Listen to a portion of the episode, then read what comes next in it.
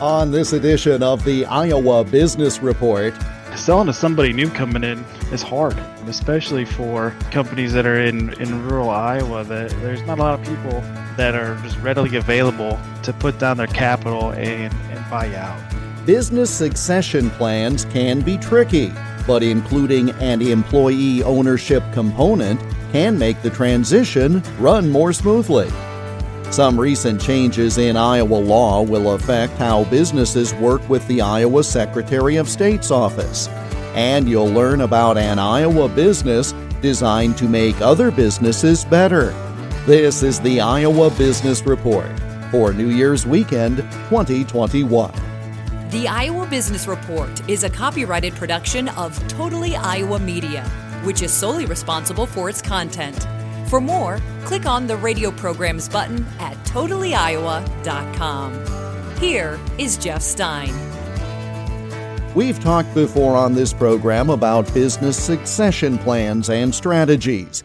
You can't very easily put a for sale sign in the window for reasons of business competitiveness, and it obviously takes time and planning.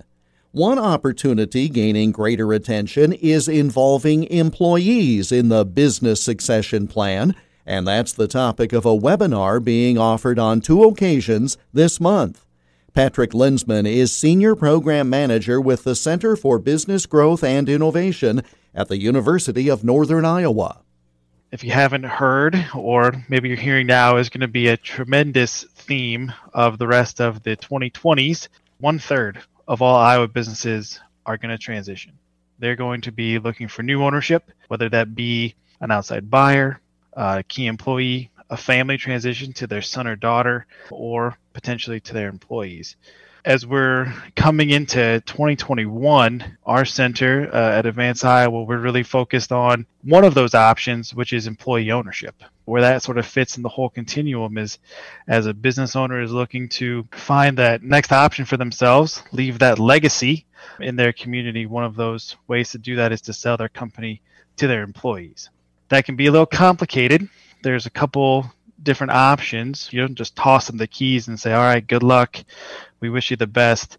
There are a couple different structures that you can do and work towards that you can set your employees up for success keep that company operating and running in your community in your area and really add to that economic impact and that you know just sustainability quality of life in those places. So that we're going to really take a first high level look at succession and employee ownership through the ESOP or the employee stock ownership plans and then a worker cooperative are the two options we're looking at. Now what are the biggest distinctions between those two You've probably heard of ESOPs, the Employee Stock Ownership Plan. That's one that the state of Iowa, for probably the last five to seven ish years, has really put a focus on promoting, pushing, and they even offer some programs that can help you figure out if it would work for you. So the ESOP, the Employee Stock Ownership Plan, is really a retirement focused financial instrument where the employees retirement is tied to the success and profits of the company. It doesn't necessarily mean that you start putting together stocks and you go get on an exchange and you've got a ticker symbol and all of that. It's really focused on those employees having a financial interest through their retirement in that company. So that's ESOP. The second is a worker cooperative. Worker cooperatives can only be owned by the workers. It's one share per person. They're all bought in at the same amount. And then from there, the workers get to decide how the profits of the business are shared. They can do that by seniority, type of work, hours worked. They can work that through any variety of different methods to make sure that the workers share in the profits of the business. And that's like an ongoing piece, not necessarily a retirement plan, but a plan for them to share in the year over year profits of the business as they operate it together. Are there certain businesses that are more likely to choose one form or another, or are better situated, if you will, because of the type of company to choose the cooperative as opposed to the ESOP? Absolutely. So for the ESOPs, there is a bit of a size limitation, as in you need to be a certain size to really make it a, a, viable option for your company. And for the most part, that's looking at 20 employees or more. So you need to have really solid employee base that's expansive enough to create financial sense for the long-term operation of the company and for the ESOP in general. The cooperatives on the other hand, are a lot more flexible. Less than 10 employees are in that 10 to 20 range where you can really make that structure work for you. So then on the co-op side, what, what we've seen is that the types of businesses that do that are businesses that already have their employees working together in teams, you know, where they work closely together, say a construction company or uh, a daycare is one coffee shop. The owner decided, since they all work so closely together, that they would make it a co op for them and their seven employees that were baristas that were working in the front of the house um, to turn that into a co op. So co ops can be more flexible, and where the ESOPs do have some size limitations. The party selling has to be interested in one of those unique models as opposed to simply put a for sale sign in front and, and just look for the top bidder. What is the mindset of the owner in terms of choosing one of those options that we've been discussing, as opposed to simply just selling to someone new coming in? Selling to somebody new coming in is hard, especially for companies that are in, in rural Iowa. That there's not a lot of people that are just readily available to put down their capital and, and buy out and make it a clean and quick process. And then you can you know retire up to a lake somewhere and sort of spend the rest of your days doing that. So for the most part that's difficult not impossible difficult. So looking at these two options one of the first things that the owner does have to think about or needs to be important to them is that legacy to their community. So it's going to be as you think about your company after you, which is hard to do, right? Can you imagine the company either you started or your family started?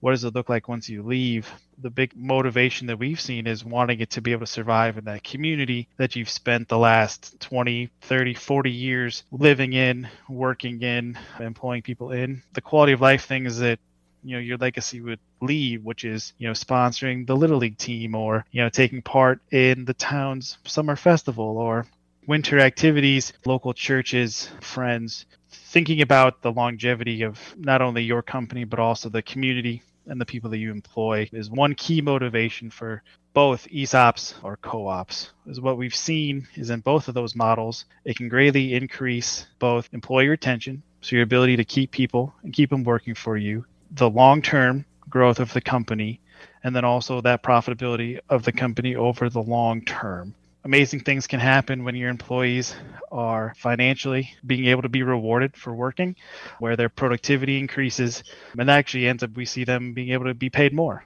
Their wages are able to to rise. But the big thing from the the owner's perspective is really thinking about as we move on past you know our time in this company what does it mean to the community or to the people that currently live and work here with our programs and, and why this is such a big focus for us is that you know, we've all heard the stories, um, our anecdotes. One of the things that we fear is having that, you know, third party equity firm, someone who does have the cash to buy out some of our keystone or small manufacturers around the state, buy them out, and then either consolidate them in another state or to move them out of the country to be able to manufacture whatever good or product that they were working on. And that's something that we really want to try to avoid by offering up some of these alternative succession methods to our rural companies. All right, so nuts and bolts of these seminars, cost and where do people go for registration? Yeah, these are completely free to the public. You can sign up uh, at advanceiowa.com or you can reach out on the phone. It's going to be 319 273 4344 we can get you the information to sign up. They are being hosted on Zoom, so we're being cognizant of the COVID 19 and probably the winter weather, making travel a little bit more difficult. So they'll be virtual. You do have to register. There's going to be some questions we ask you, but it's completely anonymous. So no one else is going to know that you're checking out a, a webinar on selling to your employees. They could be on there with you, they wouldn't even know you're there. We'll have time for some question and answers. Hopefully, get a better understanding of the options as it comes to employee ownership and some ways that you can sell your company. not just for owners. If there's key members of a management team or a group of employees who think, oh, maybe our current owner would be open to this, uh, we'd love to have you attend as well and learn more about it and be able to bring that back to the current owner of the company. Patrick Lensman, Senior Program Manager with the Center for Business Growth and Innovation at the University of Northern Iowa. The webinar entitled Who Can Afford to Buy My Company will be offered twice. First at noon on Thursday, January 14, or if you like, on Wednesday, January 20 at 10 a.m. For more information or to register for this free 45 minute conversation, go to advanceiowa.com and click on the Events tab. Still to come, business law changes and enhancing the skill set and value of a company's employees. You're listening to the Iowa Business Report.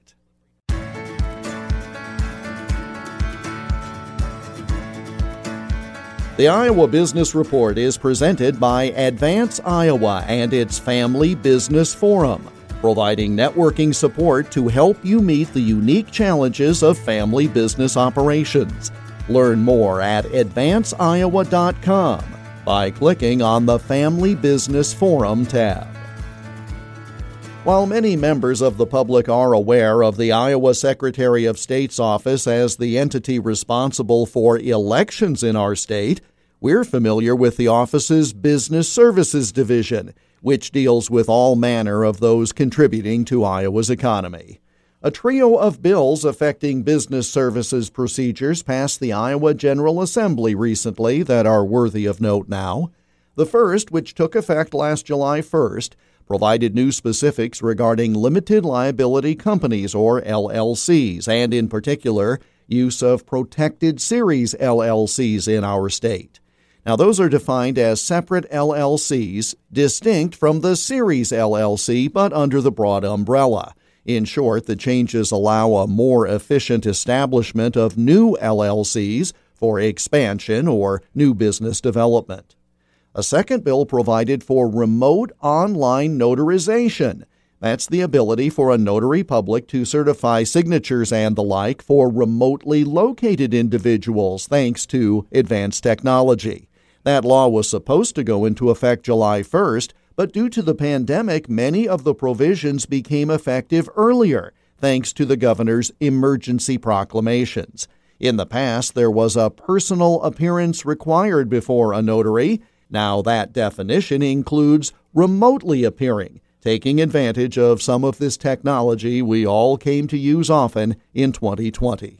And finally, a number of changes to registered agent provisions, now requiring a 31 day delay in the effective date of resignation of a registered agent. It now takes effect at 12:01 a.m. on the 31st day after the filing of the registration or sooner, of course, when a new registered agent is designated. And of course, in most situations, the change in registered agent forms, resignation of one, designation of another, are filed contemporaneously. Coming up, developing talent within your current workforce. You're listening to the Iowa Business Report.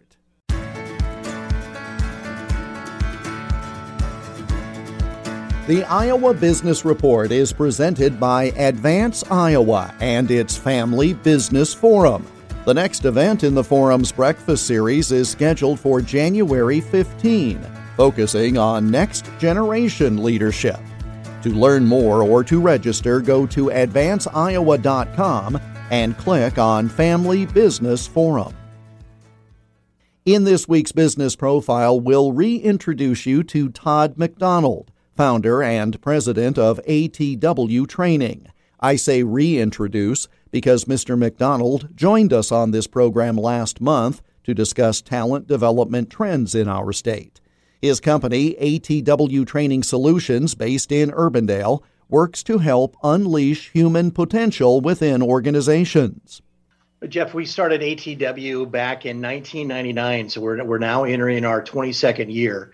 I started the company after being involved in human resources for a number of organizations, financial organizations, manufacturing organizations, and, and then also worked in, in, in a training development company for, for a period of time and helped to sell that organization. And at that point, I guess I got kind of an entrepreneurial bug and said, hey, you know what? I think I'm going to hang out my own shingle and after a, a, a very uh, emotional conversation with my spouse, uh, because at that time I was what 34 years old and, and breaking off on this, and we had three kids that all needed shoes and everything else. So it was okay. We're, we're going to give this a shot. So gave it a shot, and I guess 21 years later, we're we've got 15 people on staff now. And what ATW does is we provide talent development solutions. So we work with organizations to identify, you know, what are their their human needs within the organization, and to help them develop you know develop those people once they get hired within the organization we like working with organizations that understand the importance of hiring and training and retaining their employees so we're going to be doing that through custom training solutions. We're going to be doing that through public sessions that we do, face to face training sessions, virtual training sessions. We have a design services department that creates videos and audios that are very job specific. We're just basically a training solutions company. And it's very different now than 20 years ago because I dare say 20 years ago, you would travel on site, you might fire up a PowerPoint or something like that. And now you have all of this audio, video, and you're distributing things through various platforms. Now, of course, working remotely. It isn't just this year. Your business has evolved greatly over that 21, 22 year period.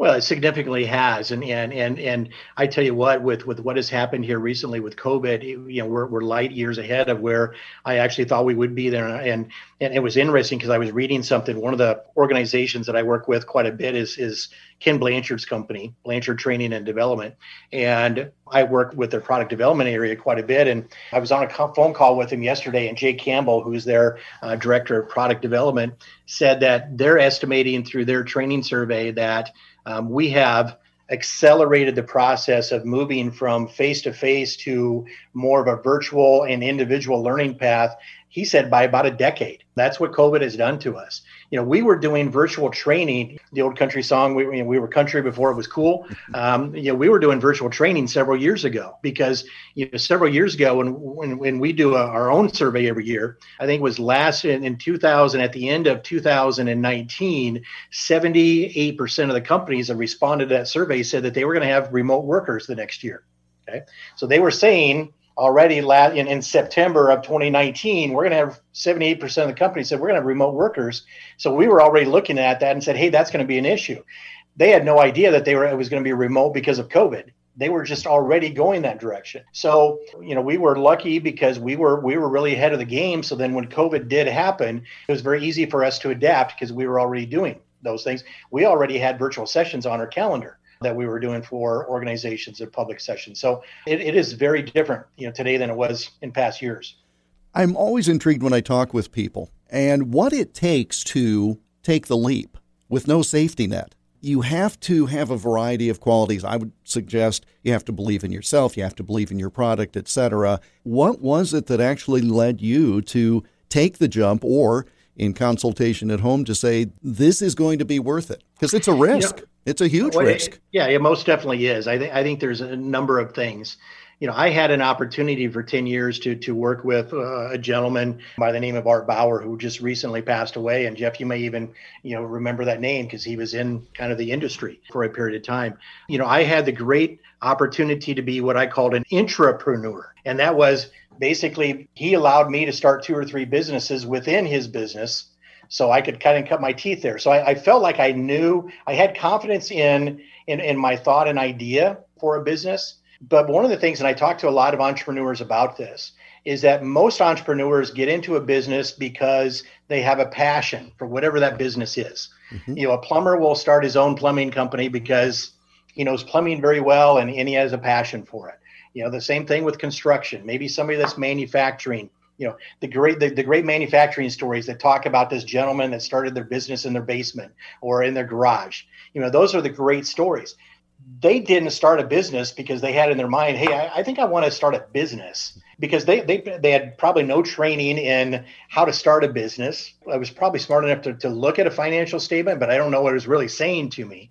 And so so many start with that idea, but but it's their passion that will pull them through and if they have enough passion for what they what they want to do look you know i'm not ambivalent to the fact that that talent development you know when you talk about an organization you know they're going to talk about cost of goods sold. They're going to talk about recruiting and getting the people on board. They're going to talk about you know their territories and everything else. I understand organizations look at training as kind of an expense in some cases. You know i, I realize that. Um, but I also I feel that talent development training is an important part of a, of business because if you're not getting the most out of your people, you know, you're not going to reach the numbers that you want to get to. And and I think that that even rolls into some of the things that I'm seeing right now.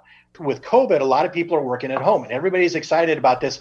Man, we're being more productive at home. We're, we're showing that we can do it. Boy, we're going to be able to cut down on the amount of office space we have.